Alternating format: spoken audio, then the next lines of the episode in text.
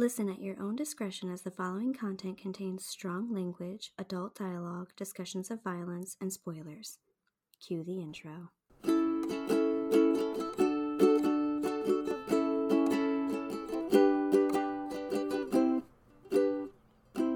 Hello, fellow readers, and welcome to Three Reads in a Pod. My name is Delia. I'm Sarah. And I'm Heather. If you're interested in a trio of ladies that get together and record our book club for the masses, stick around. This episode of Three Reads will be discussing. I don't remember. it's something by Emily Dickinson. Hold on. So the title of the poem is Because I Could Not Stop for Death.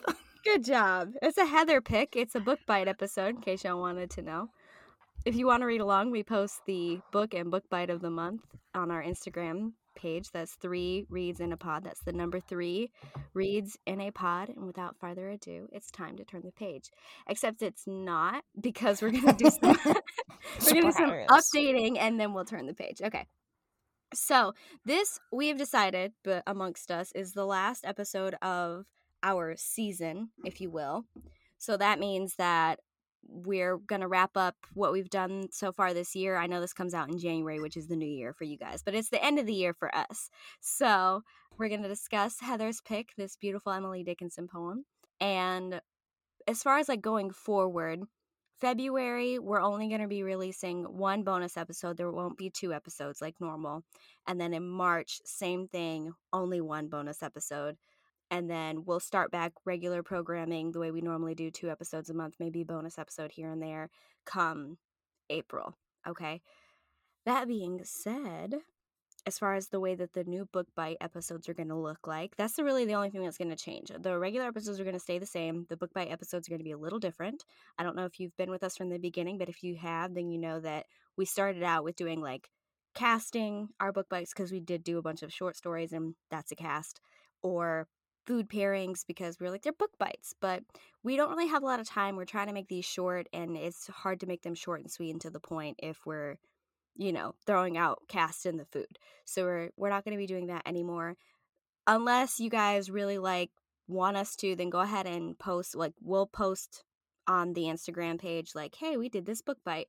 Comment under there if you want us to do a cast comment under that post if you want us to do a food pairing and we will definitely come out with something if you guys want us to but so far this would just be this is just how we're going to do things i think that's all the updates any other updates before we get trucking along None on my end. okay cool Mm, Nope. awesome now we're going to turn the page heather give us the background Sweet. So, as we've already mentioned, this is a poem by Miss Emily Dickinson. Uh, this is going to be a pretty short and sweet, to the point background. Uh, most of it from Wikipedia. Shout out to Wikipedia. Donate to them. Uh, December 10th, 1830 is when Miss Emily Elizabeth Dickinson was born. Uh, she died May 15th, 1886. She was an American poet uh, and during her life wasn't super popular. I think of her I mean, hundreds of poems, only 10 of them were published and they were very edited uh, during her lifetime because she was very different. She uses a different meter than a lot of poets use. So pentameter is really common, but she'll use like a tri, I don't know how to say it, tritameter or a quadrimeter. she uses different meters. not pentameter It's not pentameter, uh, which is like your William Shakespeare's and apparently a lot of your other poets. I don't know enough about it. She also uses a lot of near rhyme, which I love. I love even in musicals when they make near rhyme happen. You'll see it a lot in like hip hop songs. Near rhyme is really common. And uh, so she also uses hyphens and capitalizations in different places to put emphasis on things that was really different. So that was just different for her. She was actually seen also as an eccentric. Most of her friends were through correspondence. She didn't really go out very often. She wasn't seen publicly very often. So kind of an outcast. Oh, I was gonna say, girl, same. I'm not necessarily an outcast, but I definitely don't want to go out. I spend most of my time texting people. Man, exactly. Yeah. so you can relate with Miss uh, Dickinson here. So a lot of her uh, poems are also very melancholic, and uh, the one I chose today is also melancholic. So that's pretty much it. And if you guys are ready, I'll just read the poem. Because I could not stop for death. Because I could not stop for death, he kindly stopped for me. The carriage held but just ourselves and immortality. We slowly drove, he knew no haste, and I had put away my labor and leisure too for his civility. We passed the school where children strove at recess in the ring. We passed the fields of gazing grain. We passed the setting sun. Or rather, he passed us. The dews drew quivering and chill, for only gossamer, my gown, my tippet, only tulle. We paused before a house that seemed a swelling of the ground. The roof was scarcely visible, the cornice in the ground. Since then, to centuries, and yet feels shorter than the day I first surmised the horses' heads were toward eternity. So that's it. Now, the funnest fact about Emily Dickinson is that most of her poems are written in the same meter as the Pokemon theme song. So I'm going to reread this first stanza for you. Because I could not stop for death, he kindly stopped for me. so. Mm-hmm. The carriage held, but not ourselves, in immortality. That's all. I'm not. A, I'm not a vocalist. Oh god! When But- you told me that um, that fact before you'd picked an Emily poem, when I read it, I read it just like that, and I thought if Heather does not read it like this, then I'm done. It is the best thing about Emily Dickinson. Oh, it for sure is. That's amazing. right. Okay. So, initial thoughts. What's everybody thinking? I liked it. It's more of an a classic feel, obviously. I feel like me and Delia picked more modern types of poetry, so this is definitely more classical. I enjoy the idea that you can read it to the uh the Pokemon theme, but yeah, yeah. I mean, with it being classic, more of a classical pick, I would say it's harder for me to surmise exactly what she means in certain aspects. Like I think I do, but obviously I think there's more there's more room for interpretation. Do you know what I'm saying? There's more room to Yeah. kind of what does she mean by this and what does she mean by this because I think it's all just like a big it's obviously metaphorical, right? And so I think I am no English teacher. What do you guys think? I I liked it. I'm not gonna lie. I first read it and I was like, okay, so death. All right then. I, I kind of the beginning is sort of nice. It's like, you know, I couldn't stop for death, so he stopped for me, and I was like, okay, that seems pretty chill. But towards the end, though, like he just it, he seems like a nice dude. But then towards the end, you're like, what the fuck happened? What happened to her? what did death do to her? So it, it wasn't as like I felt like the beginning was sort of lighter hearted, and then towards the end it wasn't. And I liked it though. That's not you didn't ask me about that, but I did like it. that's that's initial thoughts. Sorry. did you like it or not? I did. I it was very interesting. I'm not gonna lie and say that I understood it completely the first time. I definitely did not. I was like, what the fuck did I just read? So I had to read it a couple times, and then I had to same. do some research because I was like, somebody else smarter than me has definitely analyzed this poem. Oh, and they see, I'm glad you guys did the research. I did not. It was helpful. was- no, yeah, you can give us a I have no clue what's going on perspective. I couldn't handle that. I don't like to stay in that sort of feeling, so I had to move. I had to like do some research. It was helpful. Good. Yes. Um, so one of the reasons I picked this one is just because in the beginning she says, you know, she couldn't stop for death. She's too busy. So he had to stop for her. And he's picked her up and they're doing their thing. And he seems like a gentleman. Like he seems like very personified, very not what you think. I think when you think of death, a lot of the modern portrayals are someone who is not even modern, but just a common portrayal of death is someone who is mean. And it just brought me back to the book thief. I was thinking that Yes. 110%. Yes. Yeah, that's This what I, was so I, nice. I really, really love. Uh, I love that part of the book thief. We've talked about how death is our favorite character, not on this podcast, but back when the book club was not Mhm. recorded. Yeah, and that was one of the first books we read. Yeah, that was just one of the things that that drew me to this poem. Mhm. I will admit there's a couple stanzas I'm like I don't quite get it, but I will say that I think ultimately I understand what's happening. Okay. so we The- can, we can dive into that at any point. The only thing that I think kind of came to me was at the end because I wasn't quite sure. It's like we passed before a house that seemed a swelling of the ground. The roof was scarcely visible, the cornice in the ground. Mhm. Is that a tombstone? Or are they talking about a grave itself? Yeah, I can see. I definitely could see that. That's fair. Because that's going to that be like your sense. ultimate home. I Of was your thinking body? it was like a rundown house situation, but yours makes way more sense. Like Death fooled her, basically. He was Yeah. like, "Hey, I'm, you know, we're gonna go ahead and go, and and we're gonna hang out. We're gonna see the sun. You know, we're gonna pass a children's yard. It's cool. Everything's all right. By the way, so was all a trick. Uh, twas a lie." Was a lie. And here's where I brought your you, my beautiful bride. Like, here we go. You're gonna stay at this rundown ass house. Like, okay, sir. How rude of you, but okay. And I think if someone, you know, once you die, we don't know what happens. No one knows what happens. But there is a common idea that you kind of slide Mhm. out of the space time continuum. And so I love this last stanza when she says, And since then, tis centuries, and yet feels shorter than a day.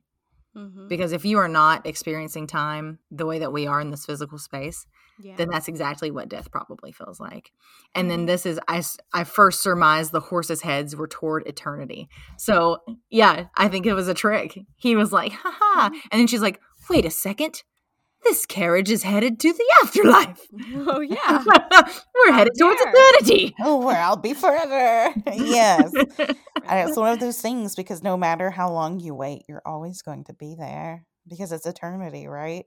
As far as we know, we don't know, but you know. I mean, well, I think we've discussed in the last, uh, well, it would have been two podcasts ago for our listeners that we like the idea of reincarnation is pretty heavily influenced over here with us peoples. But yeah, for Dickinson, who was probably growing up or like living her life in a very Christian, very traditional viewpoint, which is actually no, that doesn't make any sense. She just sounded really morbid. Maybe she was an atheist. I don't know anything about her rel- religiosity. I'm saying, give me eight seconds, and I'll pull Wikipedia Yeah, back up, and we will find out. And I take from it like the the kind of vibe I get from the oh the, the vibes uh, that I get from this is kind of that uh, she's young, right? Like I kind of feel it's not like she's he's coming to an old lady who's lived her life. You Mm. know, I feel like it's more. I, I can't tell though. Like there's not really any context clues, but then I just feel I don't know. So there is a little bit. Is there what? What would you think? Oh, I guess I'm not. I- I, am going straight off of the analysis. If you want me to dive into it, Go and then ahead. I'll tell you what I think without an analysis. After no, you tell done. me first, and then I'll tell you the analysis. So the title being "I could not stop for death," that makes me think of someone who probably is older, but they're not ready to die. Like they're just Mhm. pushing through. They're like, "Yep, I don't have time to die. Don't have time to worry about death." So death came and got her instead of her coming to death. Mhm. Yeah, yeah. So in the stanza, we passed the school where children strove at recess in the ring. So that's them going through her childhood. They're they're slowly going through her whole life. So they're passing like her childhood. We passed the fields of grazing grain. Now that's the most prolific time of her life for like the the meat and potatoes of it. And then the past we passed the setting sun. So that's her death. Yep. They're reliving that. Yeah. Okay. Sorry, I missed part of it because I was just reading about her religion. But you see children at recess, so that's like the beginning of your Mhm. Mm-hmm, and then gazing grain. Things are growing, things are moving, mm-hmm. the cycle of life, and then you come to the setting sun, and that is the end. Uh, there's a lot of religious songs too, Oh, or not even necessarily religious songs, but just songs in general Yes. that talk about, you know, The sun the- has set on my life. Well, this is Yeah. so. If you take it like that, which I appreciate the viewpoints because I believe you're right, obviously. Uh, but so if I rethink that and think that she is an older lady, right? Then you get to the next stanza and it says, or rather, he passed us because she's not had time, you know. So like he passed them and all, or like her and all of these forms of her life, and now ended up here where he's finally like, whoa, we gotta go. Like you know, not like that. I but- take that he as two different he's. So it could be death passing her by as far as like it wasn't your time yet, but now it is. Or that Mhm. the setting sun itself is personified as well. And mhm. he is also gone. And Yeah. she's sort of staying Oh. the same. And everybody else is continuing to move around her now that she's gone. But that I don't that it wasn't mentioned in the whatever. Oh, anyway, See, listen, my analysis here is terrible, guys. So sorry. no, I I didn't. That was just that was that's another take on it. That's the beautiful thing about poetry, Sarah. Is like, yeah, sure, I read this analysis, but did anybody talk to Emily and say, hey, Em? What were you thinking here when you wrote this? Probably not, because she wasn't very popular. So She this was a is just recluse. literary people coming up with shit, which we all know. Like as a former mm-hmm. English major, I did get my English minor. I can say I only missed three classes before I had my my major, and one of them was the capstone course because fuck cap, fuck capstone courses. But anyway, they're all full of shit. I love you. If you're an English person out there, know that you have my heart. But you you, you bullshit a paper. You know you have. Don't don't look at me like that. I'm not an English major, and I have bullshit some good papers. Some really good ones. Some of my best In my papers humanities have been classes. bullshit. like and then by the time you get to the end you're like oh man this bullshit sounds so good how did i even come up with that and then it's Fun just like really fact, I did that in a paper where I compared uh, Theodor Adorno, who was a classic sociologist. I compared some of his themes to Fight Club, and uh, my nail husband, Adam, who was my.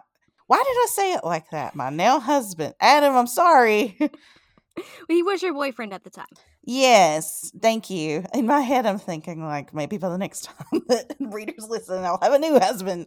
oh Um, no, but uh, trade him in he helped me with it and so i like wrote this really good paper Mhm. comparing like this you know classical theory to fight club and i Mhm. remember i had this really good quote and my professor he's like who wrote that and i said me i said it came from my head me i did that it was me and he's like you didn't get that from anywhere i'm like no i just said it who knew i got a brain in my Yeah. head I was like, wonderful. How about that? But then, like, the more he analyzed it, and he's like, this is great. The more I'm like, I literally came up with that last minute because I had to write like I, I Exactly. an eight page that. paper. So, yeah, but there you go. That's my little story. yeah Yeah. i love an anecdote Um, and then to follow up, it, wa it looks like, and this is all Wikipedia, in 1845, the place that she lived had a religious revival, and she Mm. was like briefly part of that. Mm. But it also says, and I quote, the experience did not last. Dickinson never made a formal declaration of faith and attended services regularly for only a few years.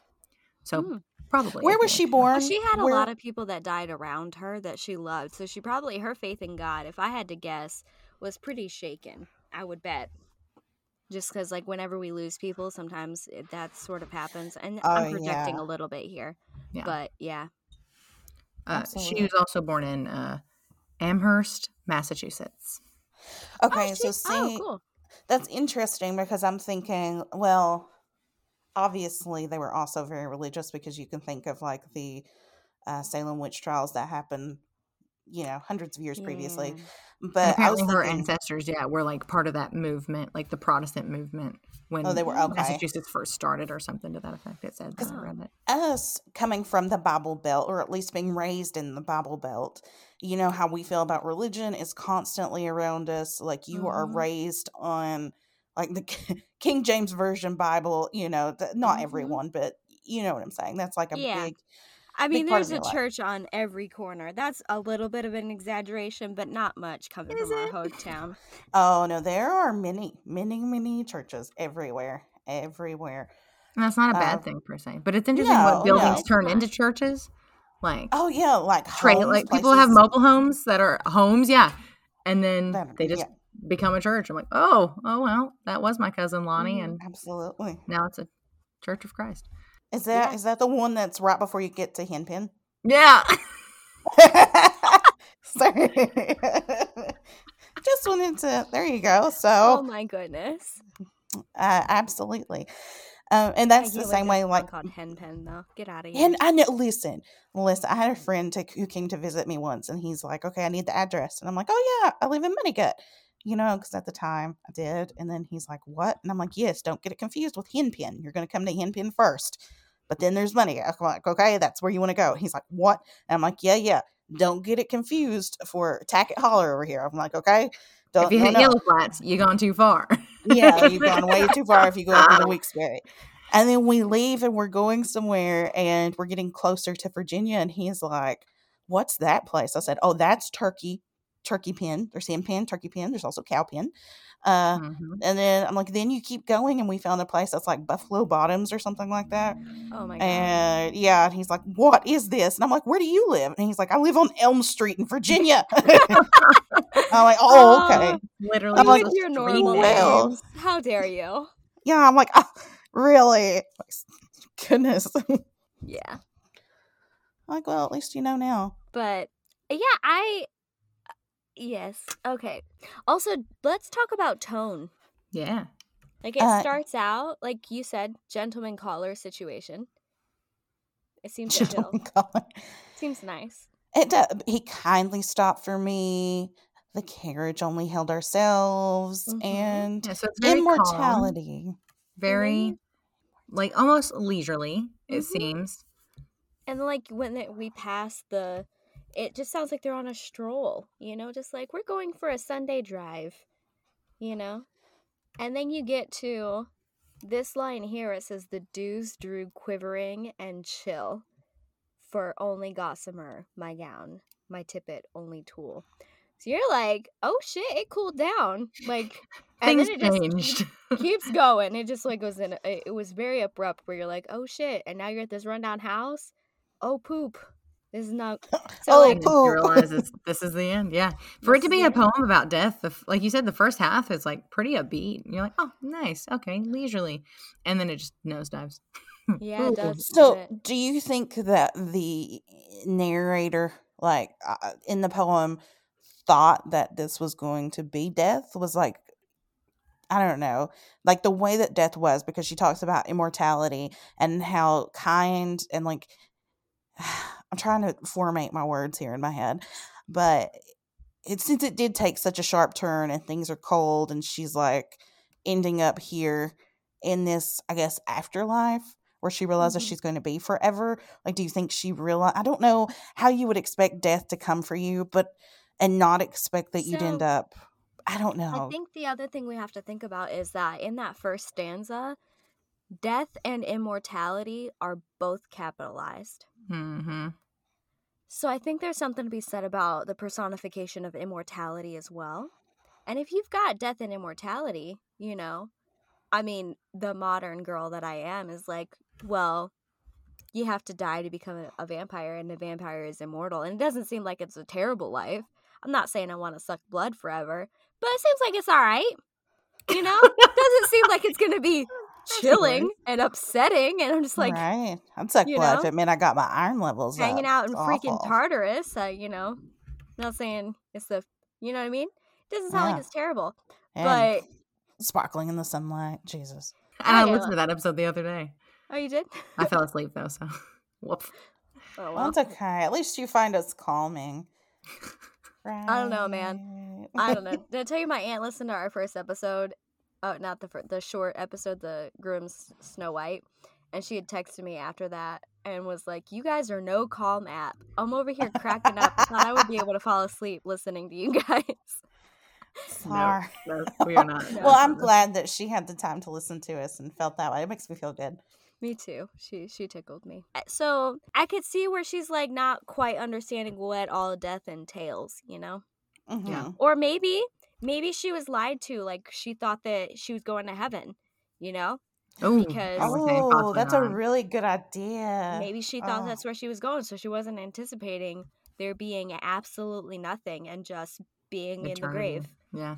the rest of Right. eternity, you know? Uh, like And the movie that we talked about already, What Dreams May Come. Oh, And I, love don't mean to interrupt, but there was like the part where in afterlife, you know, there was heaven, and then there was the hell that people who committed suicide went to, which is this is in the movie, obviously not like personal Yeah. belief or anything, but it's the way they portrayed it in the movie as being very dark and cold and Right. just like broken down, and I can see that here, like Mhm. that being the death here versus like here's where I played as a kid, and here's all these, you know, memories and places that I've been, and here's the setting sun, and here's a cold, dark, damp house, and Yeah. here is waiting for eternity. Now there's a chill in the air. Yeah.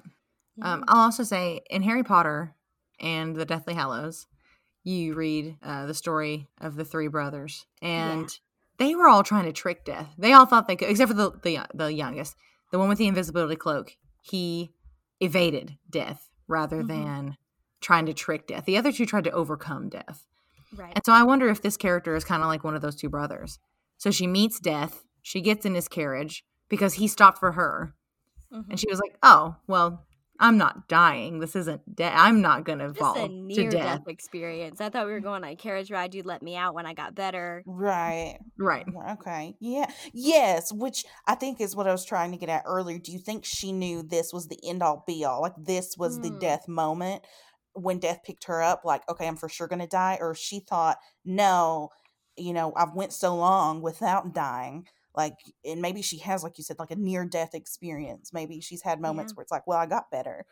So, and I wonder like thinking of it that way, if you want to bring it into the real life, how many of us think that on a daily basis? Oh God. You know? Yeah. Right. Definitely. Ah, definitely.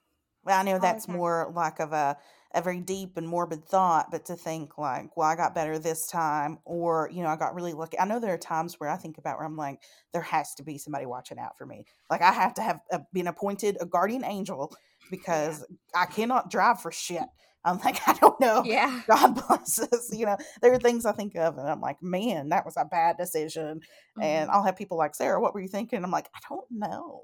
I wasn't born with common sense. it's not Listen, part of I me. had book smarts. You're welcome. Yeah, you need me it. somewhere, okay? That's, that's all right. That's why I like to surround myself with people who do have common sense. Mhm. And those who also don't. It makes me feel at ease. Gotta- You're yeah. here to make me feel better about myself. Thanks. Yeah, there you go.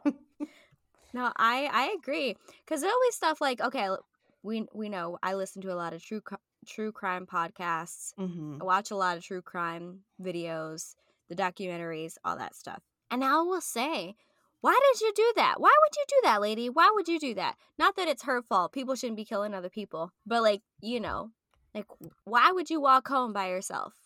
Why would you do that? When I know, and I would be like, but me, I would never do that. Like Merle from uh, Murder in the Mountains. Why would she walk this b- bridge by herself? Why would she do that? You know it's dark. You know it's scary. Why would you do that? That's not safe. But I know me, and I would be like, you know what? My house is right there. The chances of me getting murdered are real slim. Next thing I Mhm. know, you know what I mean? Right. for sure. Like that sort of thing. You don't think about it. Like that, that death is death could be right there. You know? Yeah. Oh yeah, we had. I remember, um, I was in a deviance class, eh, and we were talking about rape culture, and we were taught. We had like um, the one of the main parking lots was far away from campus, and you had to walk, and you had to cross like a main road, and then you had to keep going, and it was a pretty far walk from the dorms. And Mhm. then there was very scarce lighting. It still was a very community, like a very homey feel, but I mean, it's not like bad things hadn't happened there before because in the past there was a girl who'd been kidnapped and murdered. I mean, from campus. So, you know, things like that happen. Yeah, like crazy things do happen. And, you know, we we talked about that. We had to write a paper and I remember mentioning like that is something that frightens me because, you know, you have those apps now where you can like press a button if you're walking by yourself and it'll alert like authorities or something or tell someone like, hey, Heather never made it back to her destination or you know hey um, we you know had an alert from this location you need to go check it out kind of thing.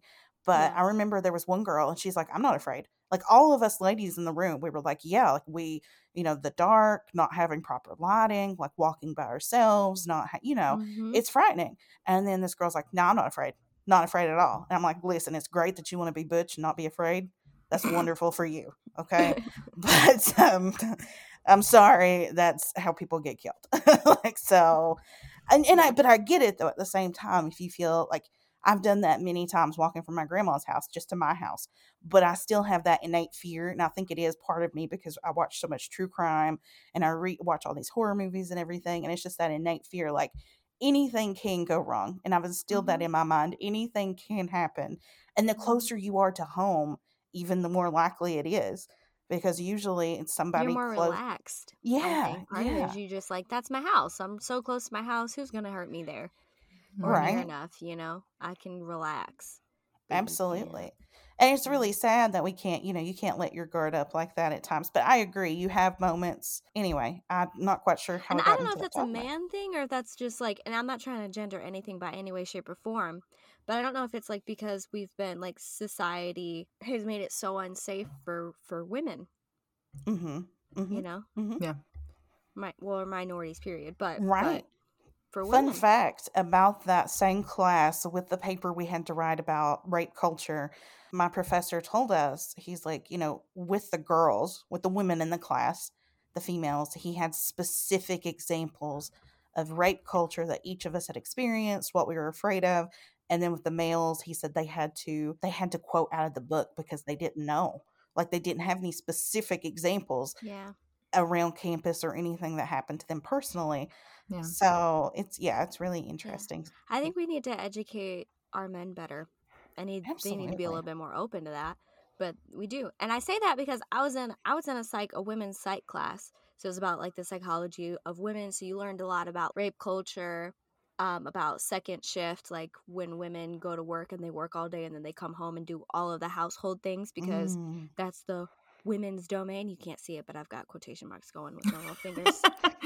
women's quotes. domain. Air They quotes. Yeah. So they are supposed to, even though they work a full time job, they're supposed to take care of the kids and the laundry and the dishes and stuff. Even though they both like man. Uh, I know we're talking in binaries here, but the two parents in the household have worked the same amount of time, but it's like still her job to come home and do all that stuff. Mhm. We we learned about all that stuff, but one of the things we had talked about was consent and the importance of consent. And it's so stupid. We had this guy in our class that was like, well, what if, and was trying to come up with all these ways that it was like, so I have to ask for consent every time. And it's like, if I were you and I were a male and I were out just like sleeping with random women all the time, not that you can't do that, you can, I would mm-hmm. definitely verbally get consent. Do you know why? Oh yeah. so that you can protect yourself later if that's an issue. Also, then you can make sure that your partner is actually there for it and wants to. Why would you want to have sex with somebody who doesn't want to have sex with you? Right. Right. You know what I mean? Like, why are you? Uh, so he, we had this whole argument. It lasted almost all class. I know all the women in there were really like, we were all fired up. We were ready. Like, I needed a stake. I needed a torch. We were gonna fucking mob this guy. I'm just kidding. We didn't do that, but there was like, it got really okay. heated because he still was not quite understanding. We were like, I don't know. At one point, we are talking about how if someone freezes up in the middle of and they and they say no, then you're that's still a no. That's a no. You You Right. stop Like stop. That is the end of consent. End of consent. If at any time they say no, and it's not a game you're playing, a consensual game that you have agreed upon beforehand, and have a safe word in order to get out of. I was gonna say safe becomes words. That's where safe words come in. Not consensual. Yes, exactly. But he just wasn't getting it, and I was like, "You're gonna hurt somebody someday." Right. makes Like that's nervous. definitely uh, hopefully not, but that'll come back on him. And hopefully Yeah. he he continues to realize that they you know if if consent is present or not. Hopefully he's able to ascertain that instead of just Let's. I don't hope. know. Let's hope he's able I to heard some other rumors about him. I'm not gonna go into because it's really not my business. But let's hope. Let's hope he learned. Oh, listen, girl, random. Sorry for this random act of getting off topic. But um, there was a guy in one of my classes who did the, a very similar situation, only it wasn't that he was sleeping with a lot of women. He had a wife who was in our classes with us, Mm-hmm. Mm. but she wouldn't talk and she wouldn't stand up for herself because he had such a strong opinion and he's like she has to get my plate for me. She has to be the one to cook the food. She has to do this and this. I mean, and excuse me. we i know all the women in the class we were all just like what? And she's just sitting there and i felt so bad for her sitting there and us knowing that this is how he was. Like i could not imagine like you, you know even in my family you know women get men their plates and i tell adam i'm like you have hands and fingers you Mhm. can go get it yourself Did I tell like- you my first serious boyfriend? So he took me to his house for Sunday dinner. Mhm. And we sat down and his mom served everyone. And I don't know if she was just trying to like mime or like mimic for me what I was supposed to do the next time I came over. But the next time I came over, so everybody's partner was there. So like the oldest sister, her boyfriend was there. The the dad was there and then and then I was there. So both mom and the older sister got their husband, partner, whatever plates. and then mom served the youngest daughter, and she was looking at me like waiting for me to serve my boyfriend, and I was like, "Yeah, that's not gonna happen." I w- I mm, served myself. No. myself, No, I thank served you. myself. and and and she served him, and I was like, "No, see, he has two hands. He's a grown ass man. We can both reach He for the can- plate." Absolutely. I, and you know, and if that's if that's a cultural thing that you're okay with in your house, Yeah, I was gonna I'm say not. that. Yeah, I'm not gonna shit on it because that's your house and you can do what you want to in it. Yeah, if you But if both agree to that and that's what you want to do in your household, then by all means. That's totally fine. But like, make sure that that's an expectation that you're both okay with. Because I was not. I was like, I didn't. I wasn't raised that way. Sometimes I'm nice and I get my husband his plate and I'm courteous because I was the one that made dinner. I'm already at the stove. Right. everybody's plate and then I take it to the couch where he's sitting and we'll watch TV or whatever and eat dinner. It's Right. like acts of love. That's what I do with Adam, or Adam will do with me. And it's like, thank you. I appreciate that you did that. Yeah. You took the time Usually for it's whoever cooked. Usually it's Yeah, whoever that's what we yeah, that's what we end up Yeah. doing. Because that's what Matthew does. If he cooks, then he makes the plate. If I cook, then I make the plate. Also, nothing wrong with the buffet style. Hey, here's a bunch of shit I made. Line Let's up, get grab a plate. Yeah. We'll have friends over. That was the worst Yeah. part. She'd put all the food on the table.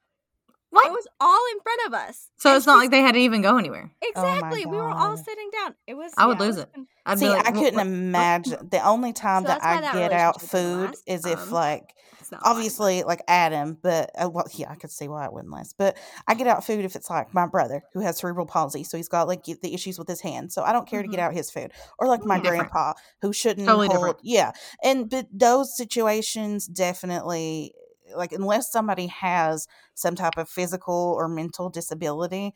Um, and they can do things for themselves. I think it's important to push them to be independent to do things for themselves at some point, unless you're just being loving and you're like, here, I'll do this for you because I love you but um, yeah, like Adam definitely has hands, and I love him to death. Uh, but yeah, he can he can make his, and sometimes most of the time he'll make my plates, and I'm like, thank you, you didn't have to do that, and he's like, yo, it's okay, you know, and he takes on that role sometimes that you don't expect, and I'm like, I like that. I don't want that whole. I don't know. Anyway, this has probably nothing to do with Emily Dickinson, but yeah, we got off topic. I'm saying I have imagined she never served her husband because she was never married. Well, there you go. didn't you say? Did she? You say she was a lesbian, or did, was so she? I think there's a show that is out called Dickinson. Is like a historical fiction, perhaps, and apparently there's lesbonic things on it, and I know that because I run in a lot of gay circles. nah, yeah. oh, just happens. because you run in the gay circles, but not because you're gay. though, Not because? I'm gay. no. Just- So, not to be rude, I'm not but, gay. My girlfriend is. yep.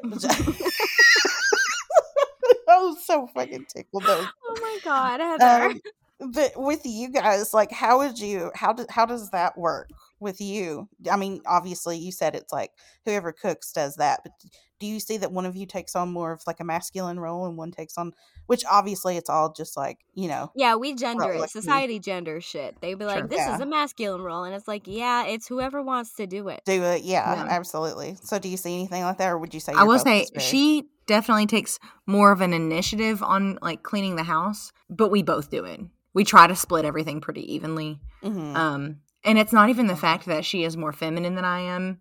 It is the fact that I don't give a shit and she does. She she she prides a clean house more than I do. Not that I want a disgusting house by any means, but clutter doesn't bother me and it bothers her greatly. Mhm. So she'll be like, "Hey, I'm going to do the dishes. Do you care to clean the bathroom?" Or I'm going to fold these blankets. Do you care to wipe down the stove? And that's something we have communicated. I tell her, I don't see it the way that you see it.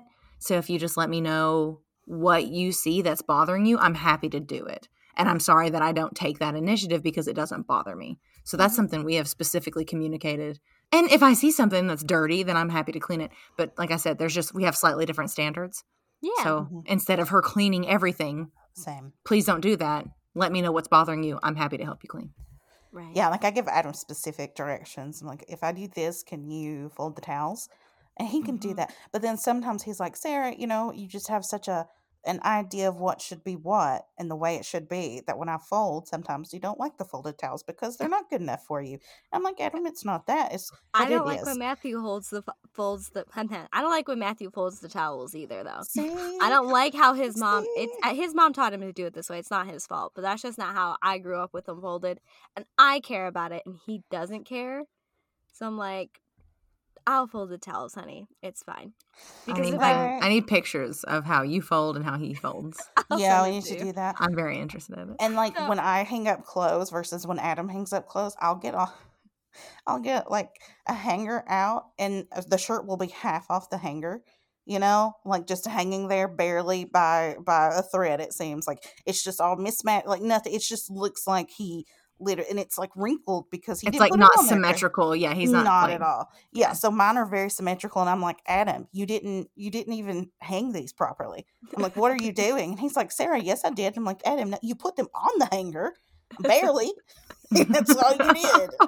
Yeah, I, I Matthew swear. takes care of It's a his sloppy clothes, and I take job. care of mine. Like I'll wash all the clothes for the most part. I wash them, but as far as like what gets taken care of, I Yeah, yeah. It's to the point where I'm like, if you can handle your stuff being like that, Adam, you do your stuff that way, and I'll do Yeah. mine my way because hmm everything's just very different, very Mhm. different. pretty much. But old Dickinson, yes. Any other thoughts we got about her? Because we definitely been off topic for a minute, but that's okay. Well, I, th- It all I stemmed the from poem. I, we, we just it's kind of our tagline at this point. It should be like three reads in a pod. We start out with Uh, books and then we get off topic. Oh, that's That, uh, uh, that's our next merch. Even though we haven't had a first merch. Yeah, we- We're getting there. Oh, we're like, we should do merch like a while ago. Absolutely. Whoopsie. So Um, that's okay. We'll get there. Yeah, eventually. So I think, Uh, yeah, I think what I like about it is I wanted to do something a little different from you guys too. Mhm. So I thought it was really nice that we have a good mix. We had the spoken word, we had the modern button poetry, and then we had, you know, the more of a classic. yeah. Uh, so that was nice. That was a good. Yeah, like I could see this one being up. in a literature class. I enjoyed the analysis. I think there was a lot to. I think there, are, well, with any poetry, you know, like you said, there's many ways to interpret it. You can take it Mhm. any way you want, but I really enjoyed that there are multiple ways. Like just the three of us looking at it and the way that we each three interpret it is so different, you know. Right. Um, so I enjoy that. I enjoy that you ladies can be like, oh, it could be this. I'm like, oh yeah, it could be that. Good idea. And our readers are sitting there like, obviously it's that. I, I- I mean another thing altogether. Like I don't mean one or the other of ours, but they're like, it's not even either of those. It's totally blah blah. You know. Uh, she's talking about uh, the socioeconomic downfall of Great Britain. okay. Oh, okay. The ha- Didn't the even houses live of there. phallus. House is a phallus. Jesus. It definitely is different than the other two poems that we've done in that it's A shorter and B there's definitely the punctuation is different. Now, there were some odd stanza breaks in the Jeff poem. yep. Mm-hmm. Definitely. It did not it did not break where you would think that it was supposed to break. It would Mhm. break in like the middle of a sentence. Yes, it would. That is a fact. And that's something too about the two that we read and then the one that we listened to. When you're when it's spoken word poetry, the person speaking it has the they give you where they want the emphasis. They give Mhm. you Mhm. what they want something to sound like. And when you're reading poetry, you kind of have to read what they're you have to pick up what they're laying down. You're like, "Oh, here's a comma." Cuz when I first started reading poetry back in well, you know, middle school, elementary school, whatever, Whenever we started. whenever you get introduced to poetry in school, who knows? They specifically talked about how you don't pause at the end of every line. It feels like you should should sometimes, but you just keep pushing through. You pause when there's commas, you pause with punctuation, but it's not like you read a line, stop, read a line, stop, read a line, stop. Mhm. It's it's fluid and it's written a certain way for a reason. Yeah. So that's something to think about just with the difference. Yes. Like I love to write poetry. It's one of my hobbies in my spare time. But even me, like researching and reading, it's it's different because everybody does it so differently. Like you said, like uh, there are so many different breaks and different pauses, and you want to emphasize, and you have certain meters and and rhythm and the way that you want everything to sound, the tone, the atmosphere. Like it can be it can be as intense as you want it to be Mm. and that that can be really fun but yeah at the same time though it can be a little bit yeah a little bit confusing if you're not picking up like you said what what they're throwing down i suppose right, but so my question is open to interpretation so that's good go ahead My question is so I think we all recommend all of them. They're poems. Poetry's great. Read it, whatever. What's your favorite? Sarah. Out of all three that we read, Yes. oh god, uh, I think mm, I really like the Jeff poem just because I, I I really enjoy his entire poetry book, but I really like Delia's poem too. Not that I don't like Dickinson, so it's a, probably a toss up between those two. Sorry, All right. Delia? Um, I don't like this question. uh, Yeah. I'm all kinds of uncomfortable and flustered, but I don't know, man. I I really like the poem I picked. I'm not gonna lie, I really enjoy it immensely. I like all of her poetry though. Yeah. Sarah Kay, Well, that's reason, like- yeah, we're picking, we probably picked some of our favorites, right? So yeah, makes yeah, that's probably accurate. But I don't know. Eh, so I'd pick that one just because probably it's the most familiar to me, and I really sound is a thing for me. If I can hear it read aloud, that is. I like the way that things sound a lot, like mm-hmm. the the way mm-hmm. that people say things. So I will. I, that's probably why it's one of my favorites, um, just because that's what it comes down to. But I'm not going to say that we've had a bad pick. All of the poems that have been chosen are very, very good. I really enjoyed them. Yeah, they're just different. Do another one. Yeah. Yeah. Yeah, I like with the poet that I picked, like I said, I, I like a lot of his work. He does Mm-hmm. have some poetry that he does spoken word. Um, Mhm. so I'm not sure if he did that poem spoken word or not. I guess it Mm. could have helped a lot if I'd actually researched that and give that gave that to you. Um, but yeah, I think we each did pick, I guess, one that resonated with us more than another, huh? For a certain reason. So I guess our pick ends up being the favorite. So I think my favorite is drumroll. Your alls were definitely more deep, um, had more to discuss, definitely richer. What are we talking about? We Ah. discussed death quite a bit. I almost had like an existential crisis with Miss Emily. I know. I'm sitting here thinking. But Like, it's hard for me to not trigger say. Emily's my favorite when you can read it like the Pokemon theme. Like Yeah, that's what I'm here what? for. That's I- what you do. That's that's what I'm here for. I don't I don't I'm like not a big poetry listener or reader. So if I'm coming into it, what's in it for me? The Pokemon theme song. There you go. Great. Yeah, it's like some of my favorite poetry, some of my favorite poems are by Sylvia Plath. So I didn't choose her just because we'd already done a Sylvia Plath novel. So I wanted to mix it up a little bit and I really enjoyed this this modern author here um, with the button poetry. But I also really enjoy like uh is it Rupi Kaur? Is that Rupi Yes, Kaur? Like I Milk like and a Honey? I like Yeah, her. She's she does she a poem wonderful. called "Selfish," and I I love it. There's like one line from her in specific that was like, "I'm sorry to all the women that I've called beautiful before I've mentioned anything else about you. I'm sorry, Mhm. like I've like Mhm. diluted you to this small thing when there's so much more that happens with you. I love like I can't remember. I took a picture of it. It's in my phone. I just can't remember the exact quote now, and it's one of my favorite things ever. Yeah, I posted a few on Facebook. I was reading them, especially when Adam got his um, oral surgery.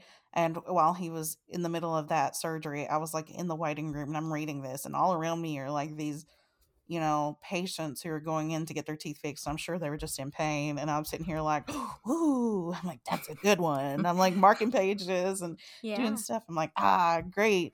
So I really enjoy it. But I, I do I do really enjoy poetry. But I think you can find it everywhere too. Like when I was substitute teaching, I remember I showed this video of Jay Z talking about poetry and how Mhm. rap is poetry. oh yeah. You know, the music we listen to is poetry. Poetry affects us like eh, well, no, I don't want to say affects us every day, but like the the music the song that resonates so well with you probably resonates well with you for a reason, right? And it gives you that Mhm. feeling. And like, I always think about how lyrics sometimes are so deep, and it's like, man, I Mhm. wish I could do that. There was a a lady who I listened to. I think her name was like Martha Ra- Redbone. I think is her name. But she, sorry, I didn't mean to cut you off. Oh, But no, because you're you, she took William Blake's poetry and turned it into like folk music. And I'm not gonna lie, Garden of Love by her is like one of the best things I've ever heard in my life. It is so good. But she did that. She took this like this classic old white guy, his his poetry, and turned it into bluegrassy sort of uh Folky, like yeah music and, and and for me that just says uh, like the fact that she she came to our college and did like a thing and, and i watched it and then i bought a cd because i was like you deserve my money this is fantastic um but i think she's on spotify too dang. But I was like, if you could do that with just poetry and turn it into a song, and I am fully aware of how music, lyrical music, not instrumental, because that wouldn't. ma- It's a poetry in a different way, but I'm talking about literally, in like a literary way. Is is poetry? Music is poetry. Songs are poetry. There Yeah. there are stanzas. There's choruses and lines and shit. That's that's poetry. Gobble me, swallow me, drip down the side of me. That is that is that is poetry, my friend. Isn't That is that a- prime poetry. On your Thanksgiving shirt with a turkey on it. yeah. yeah. I wore that to my mama's house, so y'all think about that. Yeah, wore it around my Think that family. My uncle's like, "Oh my goodness!" I'm like, "Yeah." Like, read Yeah. it. My mom's like, "Look at Sarah's shirt." I'm like, "Here, everybody, look at my shirt." Oh, so funny. But- But it, it is really interesting. You know, sometime we should like share. If you write poetry, we should share it sometime. Share something, or even music. One recently. Nice. Good. Yes, I write, especially to get like a certain, obviously to get certain emotions out and stuff. It's just Oh, like yeah. you get the urge and you just want to. Mm-hmm. So I will write it out. If it makes any sense, who knows? But Yeah. Maybe Oh. one day someone will find it and they're like, "Wow, beautiful poetry," and I'll be like, "Yeah, I wrote that when I was drunk." Leave a, di- a diary page that you could be proud of. yeah, oh yeah. So harkening back to the last episode or two Diary, episodes ago. diary page that you can be proud of, man. Yeah. Sarah Kay, she talks about that in Hiroshima. Oh, she does. like one It day took me a I second. I write was like, yeah, or she says poetry, a poem. One day I can write a poem that I can be proud of and let sit in a museum somewhere. oh, Yeah. Just like the Constitution. Any other similarities or va- dis- distinct differences that we haven't discussed between our three poems that we picked? The first two are more. um I don't know. I was gonna say they're. No, no, just kidding. I like that we have all different nationalities going on though too. Yeah, that was wonderful. You know, true that. like Emily is a white woman from the north in the 1800s, and then Sarah Kay is Japanese and Jewish Mm. from New York, also Yeah. like, New England area. And then And then you had the guy who is from, pretty sure, Wow. is it Columbus? And have no he is um African American Muslim. I'm pretty Yeah. sure. yeah, So that's I pretty cool. That's a good. That's a good mix. Good mix can of remember his name. Hanif F- Ab- Abdukbar. Hmm. Uh, yeah, Abdurraqib. Abdurraqib. Abdurraqib. Okay. Sorry, Or Hanif. something like that. Something like that. He is wonderful. I love him. I just can't remember names very well. It's a fault. It's okay. But what I was going to say is with Sarah Kay's, I was, you know, hers is very personable, but so is Hanif's. But Emily Dickinson's all for all I know, hers could be really personal too. Maybe she wrote it at a time in her life where she was thinking, you know, a lot about death. It sounds like she was because it was in one of those times where she was reading, like she was writing a lot. She was very Yeah. prolific when she wrote this particular book. Uh, what is it called? Did she kill herself or was she just died naturally? no, I think she died. Oh, sorry, naturally. sorry. I read that. Um, I'll look. committed Yep. suicide. You know what I'm saying? Yeah, The- kill, killed herself is fine. Okay, okay, fine. wonderful. I always forget. Yeah, because I can't. T- I know certain. Obviously, I know certain poets did, and that's how they became famous. But um, in my n- not how they became famous, but that's one reason why they're you know so prolific, I suppose. Yeah. But I just couldn't remember if Emily did. Anyway, so any go. final thoughts, anything like that before we wrap this up? Unless you guys have anything else to say. No, I think this was this was great. Um, I enjoyed doing this. Can't wait to uh, choose some more in the future. I think this is a wonderful way that we each have such diverse picks. You Mhm. know, and Yeah. I, I really enjoyed that. So I had fun with poetry, Me too. Me too. which I had fun with all of it. But you know, Oh yeah. All right, Miss Heather. Alright, anything sweet. to wrap up? That's it. Happy to wrap up uh, another book bite series. Awesome. Well, guys, Yay. Don't forget uh, the next two months are only going to be one episode. They're bonus episodes that we're going to put out, and then we'll be back to our regularly scheduled stuff in April. Thank you so much for being patient with us and evolving as we evolve. You know, there's so many of you out there now. Like, we started out with just a few, and now we've got like quite a few of you. Our Belgian people, there's lots of you guys. Yeah, we love you. Shout out to you guys. You guys were our first across the pond people. So Mhm. you, And we're gonna have so many evolutions for the next round. Oh Like, wait yeah, we have we so evolve. much planned. We're very excited for what's going on next. We're gonna be Gen two, Gen two. Oh, 2.0. Yeah, yeah, yeah. Holy crap. Alrighty, guys. Uh, I guess it's time to wrap this up. If you want to be nice and leave us some reviews on Apple Podcasts, we'd appreciate that. But no pressure. Don't have to. It just be nice. No pressure. You do you. We just love Yeah, you. tell We us which you. poem was your favorite. Oh, tell us which poem was your favorite. Oh, Oh, you can do that when we post it on Instagram too. But it doesn't matter. Either one. Apple Podcasts would be more beneficial to us. But but we still want to hear from you. So it's time to say goodbye. Uh, remember to check our Instagram for upcoming reads. A big thanks to all of our wonderful listeners. That's y'all. Our co-host Heather for writing the theme song, Cynthia who Ayo. creates our episode art, and our respective life partners for their unwavering support. We hope you enjoyed this episode and that you'll join us next time when we turn the page. Bye. Bye.